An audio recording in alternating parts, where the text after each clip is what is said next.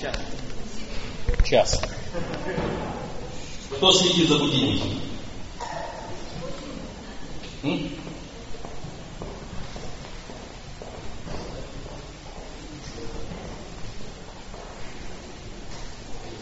Так.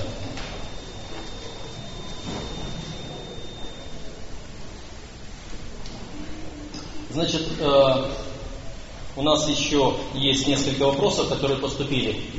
Кто-то хочет задать вопрос устно?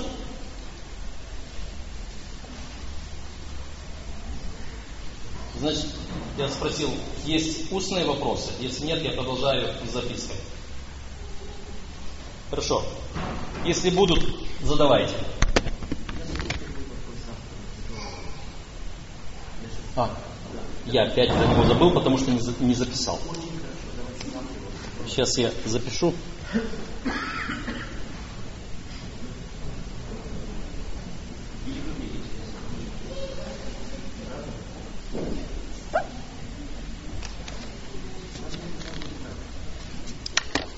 Хорошо. Вопрос. Скажите, читали ли вы у Елены Уайт о том, что перед пришествием Иисуса Христа более безопасно будет для адвентистов проживание на территории России и Австралии? Если читали, то в какой именно книге? А, я специально, значит, мне задавали этот вопрос в интернете буквально какую-то неделю-две тому назад. И я специально искал по компьютерной базе данных э, опубликованных трудов Елены Вайт, я искал по слову «Россия». За Австралию не, не говорили, я за Австралию поэтому сказать не могу. Меня спрашивали за Россию. Э, причем задавали вопрос потому, что некий товарищ, э, не адвентист и даже не христианин, в своей публикации, в своей какой-то книге процитировал Елену Уайт, что якобы она об этом говорит, но вот конкретной ссылки не дал. Я перескал все, что она везде, где она упоминает Россию вообще, и там такого нет. Нигде. Никакого намека. Поэтому, скажем так, на 99% можете быть уверены. Почему на 99%? Потому что я искал среди всех опубликованных трудов есть еще некоторая часть неопубликованных трудов. Но если оно там где-то есть, то об этом никто знать не мог, даже вот тот человек, на которого ссылаются, что якобы, тем более, что он не адвентист, не христианин, он не мог бы иметь доступа к неопубликованным трудам Елены Вайт. Поэтому, если что-то слышали о России, то это было не верно.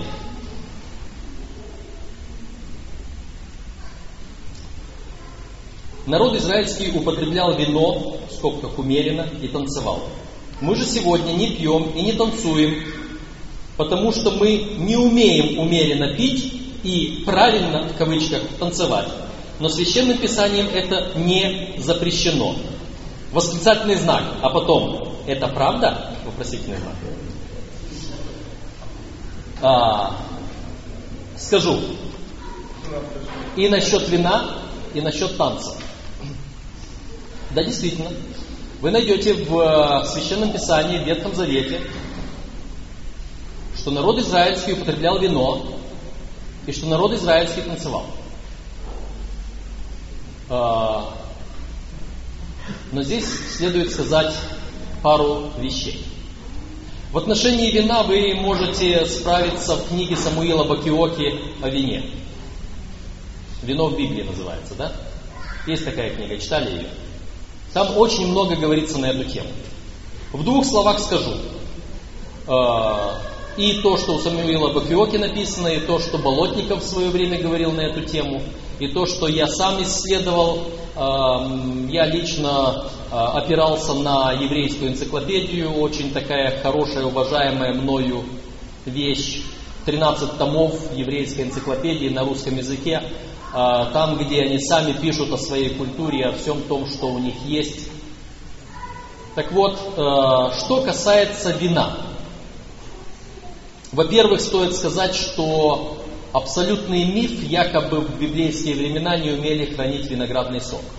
Умели и очень долго. а, было несколько хороших методов хранения виноградного сока. И, между прочим, потому и в книге Иаиля написано о виноградном соке. А, не будем сейчас говорить об этих технологиях. Если кто желает, сможете найти. Еврейская энциклопедия есть в интернете. Напишите еврейская энциклопедия, статья «Вино», и там вы найдете. А, но есть принцип. Ни один уважающий себя еврей не станет пить вино, не разбавив его водой, как минимум один к четырем, а лучше один к десяти. И вот теперь, скажем так, возьмите бутылку вина, сколько в ней градусов в среднем у вина? Разбавьте его один к четырем. Сколько будет у нас градусов? Два, три, четыре градуса. Вы знаете, сколько градусов в квасе, который дают пить детям? Два-три. Два-три. Вы знаете, сколько градусов в кефире? Вы знаете, сколько градусов в соленых огурцах? Вы знаете, сколько градусов в вишневом компоте, который сварен с косточками? Я статистику не помню, я не помню всех этих цифр, я только вам хочу сказать, что там они есть. Понимаете? Очень многие вещи, которые мы берем, а кто любит кушать э, мандарины с корочкой, даже апельсины с корочкой, или лимоны с корочкой? Я, допустим, лимоны с удовольствием поедаю, вот прямо так, целиком. Может даже не очистить их. Знаете, это был такой эпизод в моей жизни. Те советские времена, когда еще лимоны были немножко дефицитом, и в основном продавались перед Новым годом. А, я собираюсь в Москву, и мне дают заказ купить лимонов. Ну, каждому к Новому году, кому килограммчик лимонов, кому два. Короче говоря, я насобирал заказов, и возвращаясь из Москвы, везу с собой 16 килограммов лимонов. Но вы знаете, чему я научился? Что когда просят привези что-нибудь, надо попросить предоплату. Потому что все эти люди как, как сговорились. Все, спасибо, извини, нам не нужно. И я остался с 16 килограммами лимонов.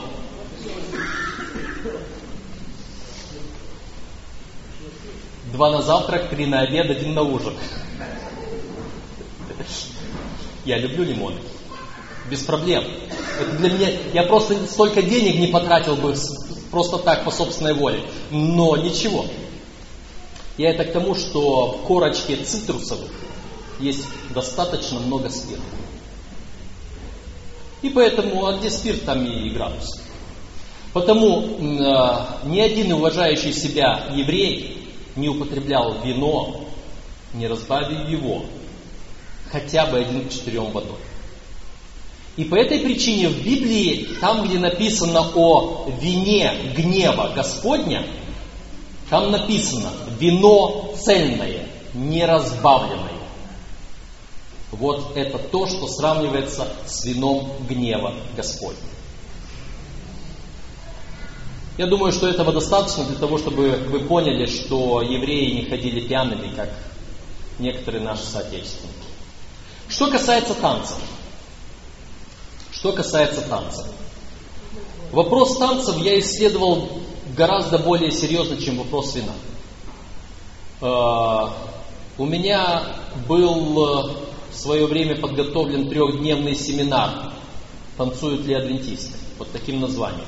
Для молодежи это был заказ на один конгресс молодежи. Я представлял трехдневный семинар «Танцуют ли адвентисты?» На протяжении трех дней, по два часа каждый день, шесть часов, мы говорили на эту тему. Я скажу вам сейчас за шесть минут. Вы можете исследовать все, что угодно, и вы найдете, что евреи никогда не танцевали религиозные танцы. У евреев религиозных танцев не было. Евреи не плясали на богослужении. У евреев плясали в первую очередь женщины в своих хороводах, отдельно мужчины в своих хороводах. Никогда у евреев не было смешанных танцев мужчина с женщиной. Танцы евреев это предпочтительно в большинстве случаев, за малым исключением, хороводы. Никаких парных, никаких бальных, никаких других. Теперь, если вы будете следовать этому принципу,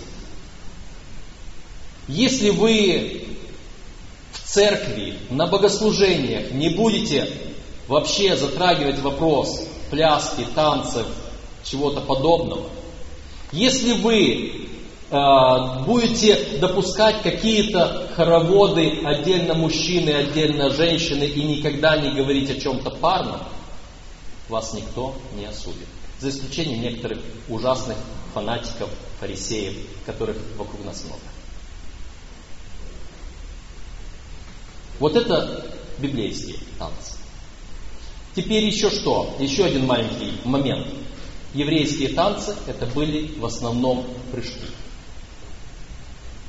В основном люди скакали. Подпрыгивали на месте. И все. Потому, между прочим, э, некоторые такие фанатичные группы христиан, они были прыгунами. Прыгают, потому что в Библии прыгают, скакали. Вот и все. Что у нас еще? Еще есть. Мы оправдываем наш, в скобках, церковный выбор, выбор, выбор, тем, что мы царственное священство, то есть священники, и не должны это употреблять и этим заниматься. А это продолжение этого вопроса, да? Как же насчет других развлечений? Футбол, рыбалка, боулинг, бильярд и другие. Это в А и в Б. Кока-кола, пепси, шашлык, пища и другие. И дальше вопрос. За это исключают? Дальше. А какая разница в принципах между прежними? Вот немножко я не понял в принципах, какая разница между прежними. Ну ладно, давайте мы решим с другими развлечениями. Э, если необходимо будет, если я не отвечу на этот вопрос, то спросившие уточнят. Письменно, устно, неважно. Итак, футбол, рыбалка, боулинг, бильярд и другие. Ну, насчет рыбалки мне говорить не стоит. Все окружение Иисуса Христа занималось рыбалкой. А однажды, когда они пошли заниматься рыбалкой и ничего у них не получилось, сам Христос откуда-то наловил рыбу, испек ее и пригласил их покушать. Вы там проголодались, рыбачили слишком много и ничего не поймали. Идите сюда, я для вас рыбку уже наловил. Да. Э, потому, если кому-то рыбалка нравится, честно скажу, мне она не нравится. Я рыбу не ловить, не кушать. Нет, иногда мне рыба нравится попробовать покушать чуть-чуть, иногда только так, которая нравится, но я... Вы просто не пробовали, Пробовал. Я многое пробовал. И серьезную рыбу пробовал. Хорошо. Не откажусь, попробуй. А, да, рыба с Галилейского моря особая. В России считают, что особая рыба с озера Байкал. Там есть байкальский омуль. Это, говорят, что-то с чем-то. Я не нашел такого. Пусть меня побьют камнями, те, которые платят за омуля слишком большие деньги. Ну, ладно. Футбол. О футболе я уже сказал немного боулинг и бильярд. О боулинге я не находил у Елены Вайт. А бильярд, по-моему, у нее есть. В отрицательном смысле. Я есть Нет? шахматы, шашки, карты, танцы. Это в том месте, которое было указано, Я да? там написано. Э, Значит, я знаю, что бильярд э, у такого более-менее официального адвентизма не в почете. Э, Я не пытался найти э, в трудах Вайт. Во время перерыва это сделали. Боулинг у нее явно не встречается, уверен. Разве что он по-другому назывался. А, вопрос в другом. Понимаете? Чем отличается подход принципиальный и чем отличается подход э, вот такой вот конкретный? Вот если здесь не спросили про домино, и я ничего не сказал про домино, значит можно. Вот в домино можно. Потому что тут Василий Дмитриевич ничего не сказал на эту тему. Понимаете? А, Елена Уайт не все могла э, так, указать конкретно. И в Библии не все указывается конкретно, есть принципы. А, И эти принципы мы должны понимать. А, У Елены Уайт принцип мест развлечения, где появляются различные искушения и обольщения. Допустим, Елена Вайт очень серьезно говорила против театра и оперы. Я могу показать многих адвентистских служителей, которые увлекаются театром и оперой и говорят, ничего в этом зазорного нет. Проблема может быть не в том, чтобы посмотреть какое-то театральное представление или прослушать какую-то оперу. Проблема в том, чтобы пойти туда, где собирается определенный класс людей с определенными принципами, с определенным поведением, определенными занятиями, и там среди них быть и заниматься тем, чем занимаются они. Елена Уайт, когда говорила о театре, она говорила о том, насколько театр – место разврата. Я не буду сейчас говорить э, в то время, в это время. Я не буду пытаться сравнивать театр ее времени, нашего времени. Э, я просто говорю о том, что она сказала. Если, вот сейчас я скажу за боулинг. Где в боулинг играют? В каких местах? В тех, в тех местах, в тех клубах, где играют в боулинг, чем занимаются обычно люди? У меня вопрос, почему мы идем туда играть в боулинг? Что мы там увидим?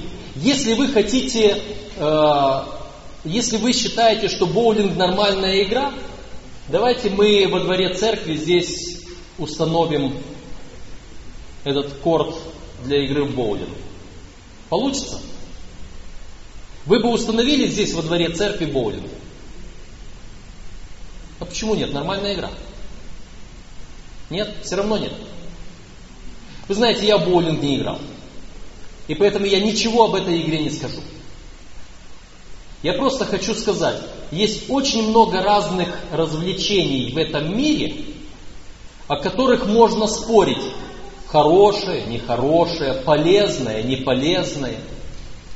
Нам не нужно сейчас спорить о конкретной вещи. Сейчас кто-то спросит, а в гольф играть можно? В гольф играет совсем другая категория людей. А в теннис играет совсем другая категория людей. Мне, меня учил один мой преподаватель. Он говорил, «Э, есть один хороший метод, как найти серьезных партнеров по бизнесу, серьезных спонсоров для твоего проекта, или просто заиметь хороших, солидных друзей, которые могут выручить тебя в трудную минуту. Это пойти играть в теннис. Потому что в теннис играют президенты, крупные бизнесмены, миллионеры и прочие. Теннис не, будь кто не играет. Настоящий теннис, большой теннис. Игра в теннис, она ничем не лучше, не хуже, чем игра в футбол, допустим, или в волейбол, или во что-нибудь другое. Но э, есть принцип, что в теннис играет вот эта элита, вот эта группа людей. И те, которые играют в теннис, это вот такие люди. И если вы будете начнете увлекаться теннисом, то вы рано или поздно пересечетесь и подружитесь с этими людьми. Это вопрос другой.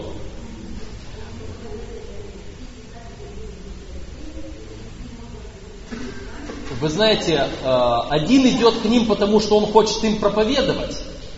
И я вам скажу о людях, э, о которых, может быть, я думал, что они занимаются не тем, чем нужно, но потом я узнал, что эти люди президентам представляли книги Духа Пророчества или проповедовали им прямо такие.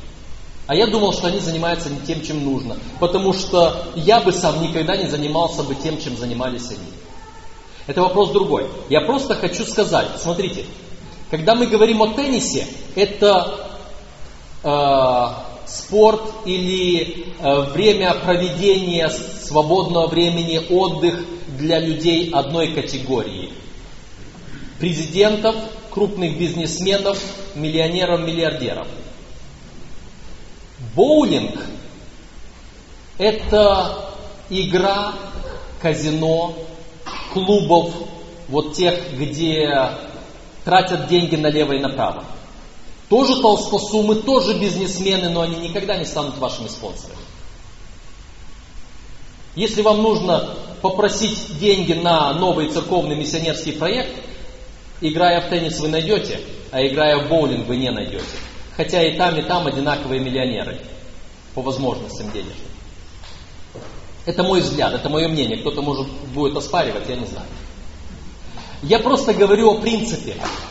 Вы идете играть в эту игру, куда вы идете?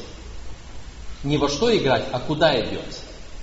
Вы хотите посмотреть э, театральное представление или послушать оперное выступление, оперное пение? Вопрос не то, что вы хотите услышать или посмотреть, вопрос то, в какую компанию вы идете. Это первый вопрос. А второй вопрос уже содержание того, что вы, чем вы хотите заниматься. Потому футбол, рыбалка, боулинг, бильярд. Вы знаете, даже на рыбалку, которая вроде бы ничего такого, еще смотря в какой компании пойти. Есть разные компании. Второй, Б, пища. Кока-кола, пепси, шашлык. И будьте здравы.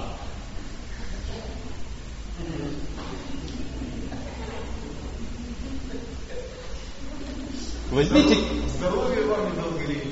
Да, с Кока-Колой, с Пепси, с шашлык, шашлыком. А, вот это, наверное, и есть а, маленькие такие вот комментарии к той нашей теме сегодня о духовности и о вине, которым мы иногда пьянеем, духовном вине. Потому что Э, мы размышляли во время обеда о некоторых вопросах питания, о мясе, об удавлении и крови. Евреи и мусульмане беспокоятся о том, чтобы они не съели мясо, приготовленное не по-библейски. А адвентисты – Я сейчас не говорю, что все должны стать вегетарианцами. Библия этого не говорит, Дух пророчества этого не говорит. Или Навайт говорит, да, вегетарианство это хорошо, только не подайте в крайность. Поэтому я не против. Курочку, хорошо. Нет другого, или время от времени. Я не буду спорить. Вопрос. А вы уточняете, эта курочка электротоком убита? И вся кровь там внутри. Или по-библейски, когда кровь стекла. И это очень серьезный вопрос. Я уже не говорю о вопросе другом, когда у Елены Вайт в духе пророчества черным по белому написано против чая и кофе, а мы в отношении чая и кофе меня однажды один не адвентист, между прочим, но знающий адвентизм, спросил, когда мы в Москве гуляли в парке, была осень, сырая, промозглая, холодная, и мы пошли в парк, и надо как-то чуть-чуть просвежиться, чуть-чуть согреться. И что можно там найти из горячих напитков? Чай и кофе. И я выбрал кофе с молоком. Тогда на тот момент мое понимание было, что если кофе с молоком, то это не кофе. И он посмотрел и говорит, слушай, а мне кажется, ты адвентист. Я говорю, да, а что? А почему ты выбрал кофе? Так я же с молоком выбрал. Он говорит, а разница какая? И я тогда задумался. А почему мне никто об этом не говорил? А когда вы последний раз слышали проповедь о том, что кофе, хоть с молоком, хоть без молока, черный и зеленый чай, это то, о чем в духе пророчества сказано конкретно, что это не должно быть у нас. Точно так же, как алкоголь и табак. Когда адвентисты последний раз об этом говорили открыто – И вот это и есть вот то, что пророк Иаиль говорит. Пробудитесь пьяницы. Понимаете? Мы хотим ускорить пришествие Иисуса Христа, а у нас есть много вот таких вот мелочей. И мы задаем вот эти вопросы.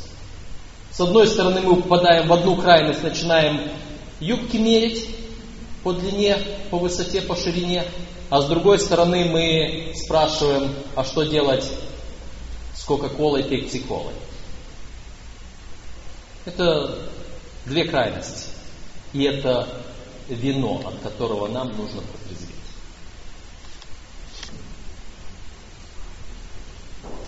Еще один вопрос. Может, из той же самой оперы? Косынки. Что делать с косынками?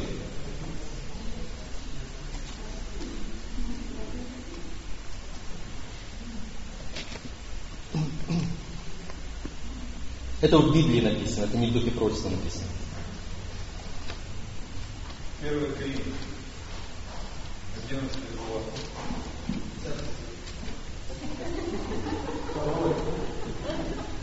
Какое слово от начала?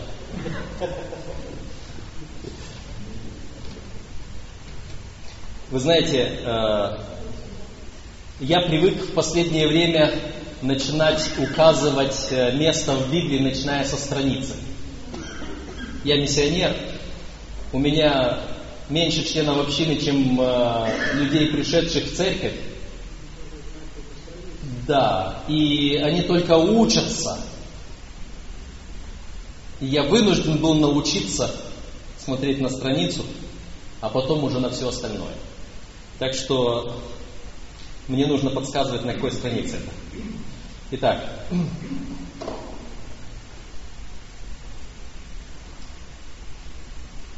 читать 11 главу с первого стиха или с пятого? С третьего. Хорошо.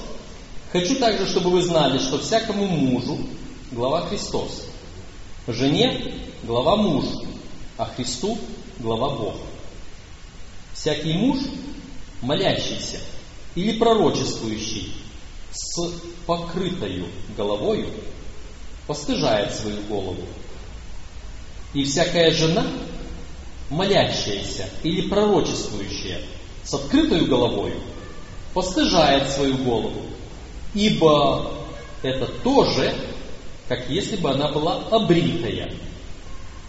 Ибо если жена не хочет покрываться, то пусть и стрижется. А если жене стыдно быть остриженной или обритой, пусть покрывается. Итак, муж не должен покрывать голову, потому что он есть образ и слава Божия, а жена есть слава мужа. Ибо не муж от жены, но жена от мужа, и не муж создан для жены, но жена для мужа. Посему жена и должна иметь на голове Не буду читать курсив. Власти для ангелов. Впрочем, ни муж без жены, ни жена без мужа в Господе. Что мы здесь увидели? На что мы должны здесь обратить внимание? Первое, на что мы должны обратить внимание, это то, что вопрос покрытия головы мужа и покрытие головы жены – это один вопрос. И не надо их разделять. Это первое. Вы видите, оно здесь все чередуется. Это одна тема, это все одно вместе. И не надо разделять этих две части. А теперь второе. Что сказано в отношении того, как муж должен молиться? Не покрывать голову, а евреи, а евреи, священники, не имели права заходить в святилище, не покрыв голову. И теперь ответьте мне, мне, пожалуйста, если апостол Павел говорит, что всякий муж, молящийся или пророчествующий с покрытою головою постыжает свою голову, а в это время все евреи и от Моисея, и после Моисея, и во время Христа, и сам Христос, и апостолы, и до сих пор в синагогах. Вы были в синагоге? Кто в синагоге не был? Я вам скажу, если вы пойдете в синагогу, на входе в синагогу вам предложат вот эту кепочку, она называется кипа. Если у кого ее нет, на богослужении просто так вы можете сидеть без этой кипы, не покрывая голову. Но, как только две, два момента. Встали на молитву или встали читать свиток Торы. Хотя бы вот так. Хотя бы руку на голову положить. Если нет платочек, если нет листочек, но во время молитвы и чтения Торы евреи обязаны покрыть голову. Но это время, апостол Павел об этом не пишет почему-то, но в это время они разуваются. Сними обувь с ног твоих, потому что земля, на которой ты стоишь, святая. Когда вы входите в синагогу, когда вы входите в мусульманскую мечеть, вы разуваетесь, но покрываете голову. Когда вы входите в христианскую церковь, наоборот. Я э, был вовлечен как-то в разрешение одного конфликта. В Краснодаре, в Центральной Церкви, один особо ретивый человек решил в церкви разуваться. Сколько его не уговаривали, сколько ему не объясняли, сколько что. Он говорит, эта земля святая, на ней нужно ходить босиком, снимать обувь. И он приходит в церковь, раздувается, обувь в углу и дальше босиком. Теперь, когда мы сравниваем, мужчина должен раскрыть голову, а женщина должна покрыть голову. И это в паре не разделяйте. Я не спрашиваю, как женщина в синагоге голову покрывала или раскрывала. Я не спрашиваю. Я просто сравнивая мужчин, показываю, что это вопрос культуры, а не религии. Это исключительно вопрос культуры, а не религии. Если бы это был вопрос религии, то у нас не было бы, у Господа нету такого сегодня да, а завтра нет. Господь, если говорит, Его Слово не изменяется. У нас была бы описана четкая и конкретная причина, почему изменить, если изменение есть. Но у нас нет этого в Библии. И апостол Павел говорит о традициях. Тех, которые были в его время. Апостол Петр говорит о женщинах, об их головных уборах. Когда мы сравниваем, что говорит Петр, что говорит Павел, мы понимаем одну очень важную вещь. Особенно это заметно у Петра, когда он говорит о дорогих украшениях и золотых уборах. Вы знаете, несколько лет тому назад это было, может, десяток плюс несколько лет. Ну, не суть важно, это все плюс-минус. Я вдруг с удивлением узнал, мне моя жена открыла глаза на большую тайну, когда она сказала, или задала мне вопрос, пояснила, для кого женщина одевается? Для мужа? Женщины согласны? Для себя? Нет, иногда да, я знаю, что иногда. Для кого женщина одевается? Для других для кого? Пожалуйста. В общем, женщина оделась ну, нормально по ее понятию. И вышла это в город, прошлась и пришла домой и заплакала. Почему заплакала? Потому что, потому что никто не обращал внимания. Никто из кого?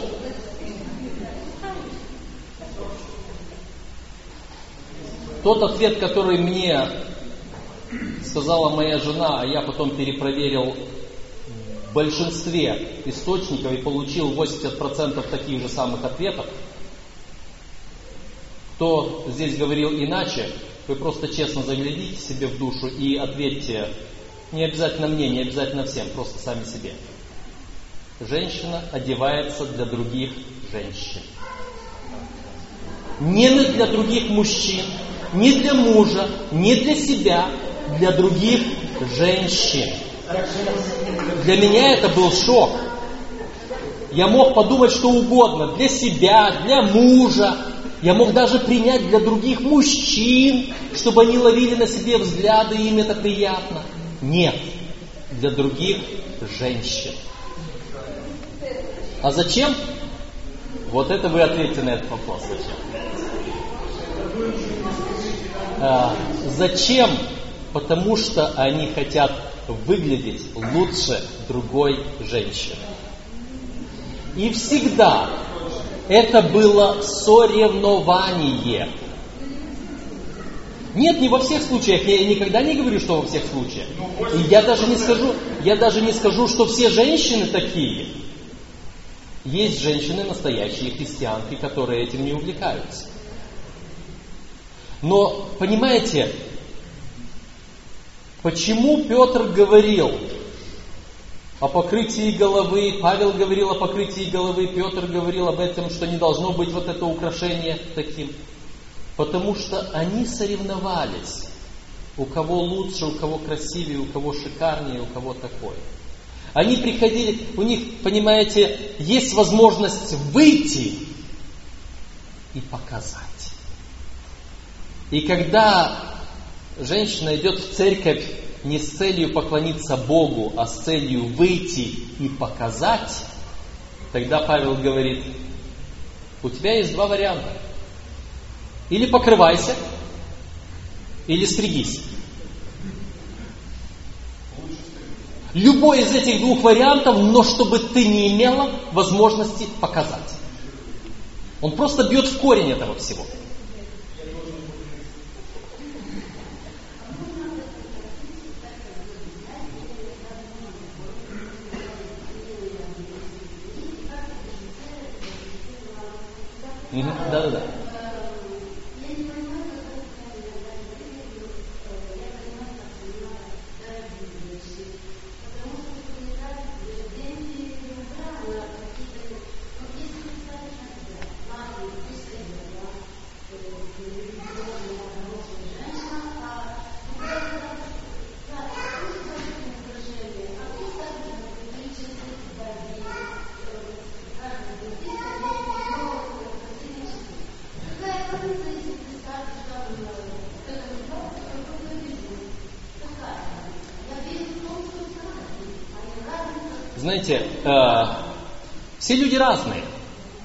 Но кое-что есть у них общее. Э, не у всех, но у большинства. Поэтому это когда я сказал, что женщина одевается для других женщин, это у большинства. По крайней мере, я пришел к этому выводу после того, как этот ответ меня шокировал в свое время. А, теперь, а, я думаю, что с этим вопросом мы сейчас решили. Если это все бижутерия, если все эти украшения, если все, что там сюда относится, коль, кольца, серьги, броши и кулоны и все прочее, если оно э, служит той же самой цели, то вопрос отвечается точно так же. Э, знаете, мы должны говорить на эту тему конкретно. Мы сейчас просто говорим не, не ради того, чтобы сейчас сказать, а вот ты такой, а ты такая и так далее. Мы сейчас не обвиняем, не осуждаем, мы просто говорим. А, что касается украшений, а, здесь есть э, два момента. Украшения могут быть, с одной стороны, э, определенным атрибутом положения в обществе, а с другой стороны, это вот тем самым плюсом э, к тому, что почему я вообще одеваюсь красиво и хочу выглядеть красиво. То есть, с одной стороны, просто украшение, с другой стороны, определенный титул. И это касается и украшения, это касается и одежды, это касается ряда других внешних атрибутов. Э, допустим,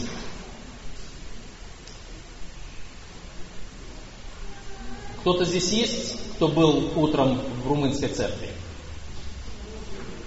Э, я говорил э, об управлении ресурсами. Кто не был, этот адресочек, который у вас есть э, в ваших листовках, parиж.podster.fm. Там выставлена эта проповедь. Там вы ее найдете. Значит, там мы говорили об управителе, там мы говорили о после, что посол страны, он должен, ему предписывается, э, что ему позволяется, а что не позволяется. Причем запрещены и вверх, и запрещены вниз. У него есть своя ниша позволенного ему. В его отдыхе, в его ресторанах, в его костюмах, в его автомобилях, в его украшениях, в его бижутерии. Вот это все четко прописано для посла. И не только для посла, для всей его семьи. Для детей, для жены, для всех. Почему? Потому что это его статус, который должен отражать статус его страны среди всех других стран. Если вот эта страна из высоких стран, у него все должно быть дорогое, шикарное, он должен в дорогих ресторанах, на дорогих машинах, в дорогих костюмах и дорогое украшение. Если это страна из низшего класса, у него будет недорогое, недорогой ресторан, недорогой автомобиль, недорогой костюм, недорогое украшение. Если середина, у него будет середина. И это ему предписано. Это его статус. Если украшение полагается как статус, то я здесь могу сказать только одно. На улице, где у меня бизнес, где у меня работа, где у меня представительство, там, пожалуйста, статус. А в церкви мы пришли к Богу, а не показывать мой статус. Помните, что Христос говорил, да? Когда вы приходите, не выбирайте, не садитесь места. Да. То есть в церковь я прихожу наравне со всеми. Я прихожу к Господу. И поэтому я снимаю с себя весь мой статус. Разве что, может быть, я тот же самый посол, которому государство запрещает даже в церкви снимать свой статус. Не знаю. Для них я бы их не стал осуждать. Второе, если это чисто просто мое украшение. Я просто э, хочу выглядеть красиво. Вы не подумали, почему у меня и рубашка, и галстук сиреневые? Странно. Выглядит красиво.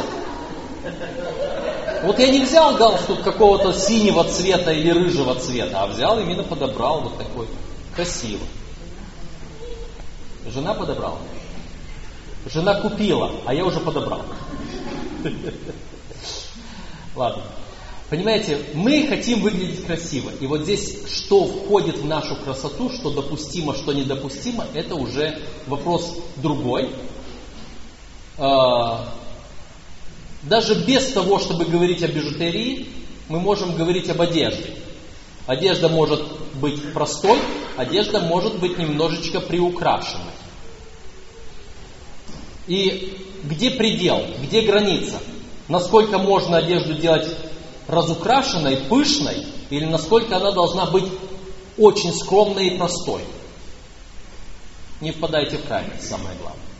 Но где границы, это уже не будьте судьями друг другу. Потому что у меня может быть одна граница, у вас другая граница. Скажу просто об украшениях. Когда-то давно я написал одну статью для христианского журнала – Статья была об украшениях. И статья начиналась э, с такой притчи. Некий э, художник, большой художник,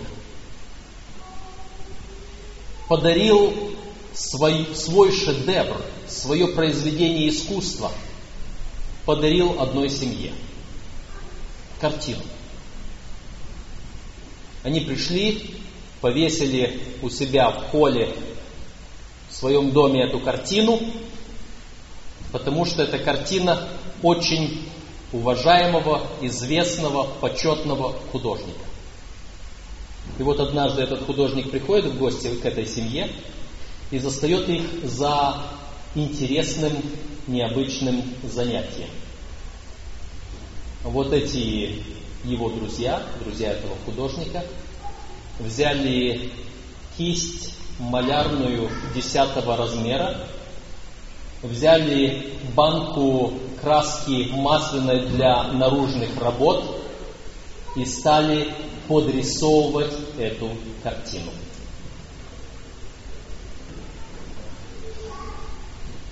Другой художник создал шедевр и сказал хорошо весьма. А мы подходим и говорим, эй, художник, ты не знаешь, вот здесь нужно было синяк поставить, а здесь золотую висюльку нацепить. Вот так я начал свою статью об украшениях. А потом просто показал, в Библии украшения предписаны только двум личностям. И эти две личности были осеняющий Херувим, который стоял у престола Божия, и первосвященник, который стоял у образа престола Божия. Это два, две личности, которым украшения были предписаны в Библии. Во всех остальных случаях об украшениях либо просто констатируется факт, что они были, типа того, что э, Елиезер дал украшение Ревеке. Никаких фактов, хорошо это или плохо. Либо там четко написано Изавель нарядилась, насурмила глаза и прочее, и прочее.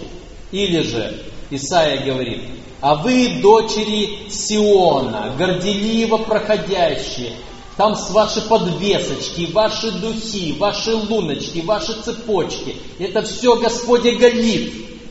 И т.д. и т.п. И другие множество мест, которые четко связывают украшения с идолопоклонством. Почему украшение это идолопоклонство? А потому что истинные украшения только у тех, которые приближены к престолу Бога. А человек, который надевает украшения в Библии, он посягает на божество. Это библейский принцип, который я нашел.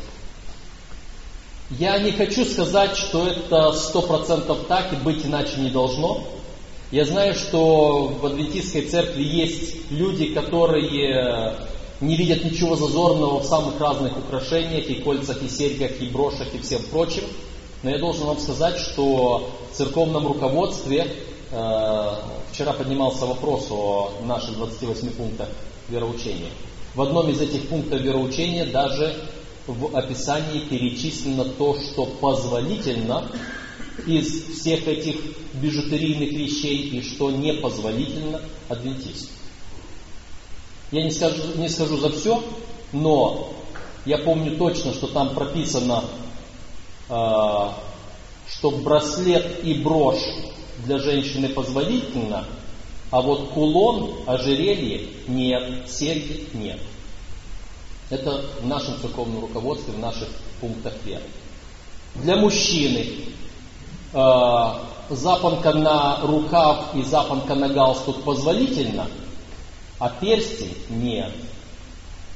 Это прописано в наших пунктах вероучения, в том пункте, который говорит о нашем э, внешнем образе, внешнем виде. Это имеется в виду печатка, обручалка. Обручальное кольцо об этом четко у Елены Уайт написано, что в тех местах, где это является неотъемлемым э, атрибутом или чем-то неотъемлемым в их культуре, это допускается. Но насколько это неотъемлемо для нашей культуры, я не знаю.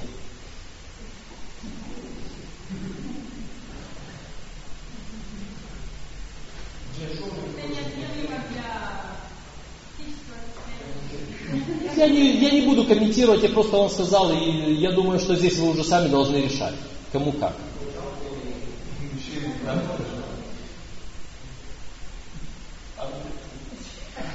Мужчине и так хорошо, никто не будет осуждать его, когда он будет смотреть по сторонам. Еще надо поймать.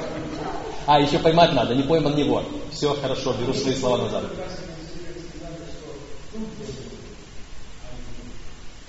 А, нет, э, понимаете, мы не фарисеи, но тем не менее мы говорим о том, что написано.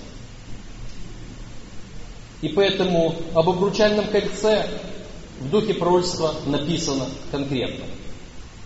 И поэтому я уже не буду допытываться, а в вашей культуре позволительно или не позволительно. Вы решаете. Но о перстне тоже написано конкретно. И поэтому вы решаете, вам нарушать, не нарушать, вам слушать, не слушать. Нет, перстень нет. Обручальное можно. Я не помню, где написано, э, вот это украшение, что, э, это лучше для женщин приобрести добрый характер. Вот это самое. Ну, это у Петра написано. У Петра. Да будет украшением вашим не внешнее плетение волос, не золотые уборы, но сокровенное сердце человек, что, как там, драгоценный, или как там уже. У Елены Уэбб тоже Да, есть. Хорошо. Поступило предложение завтра продолжить.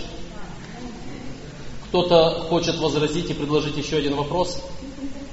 Нет? Тогда мы завтра продолжим. Помолимся? Да? Слушай. А, когда мы будем кушать? А, по адвентистски или не по адвентистски? Хорошо. А, споем и потом помолимся.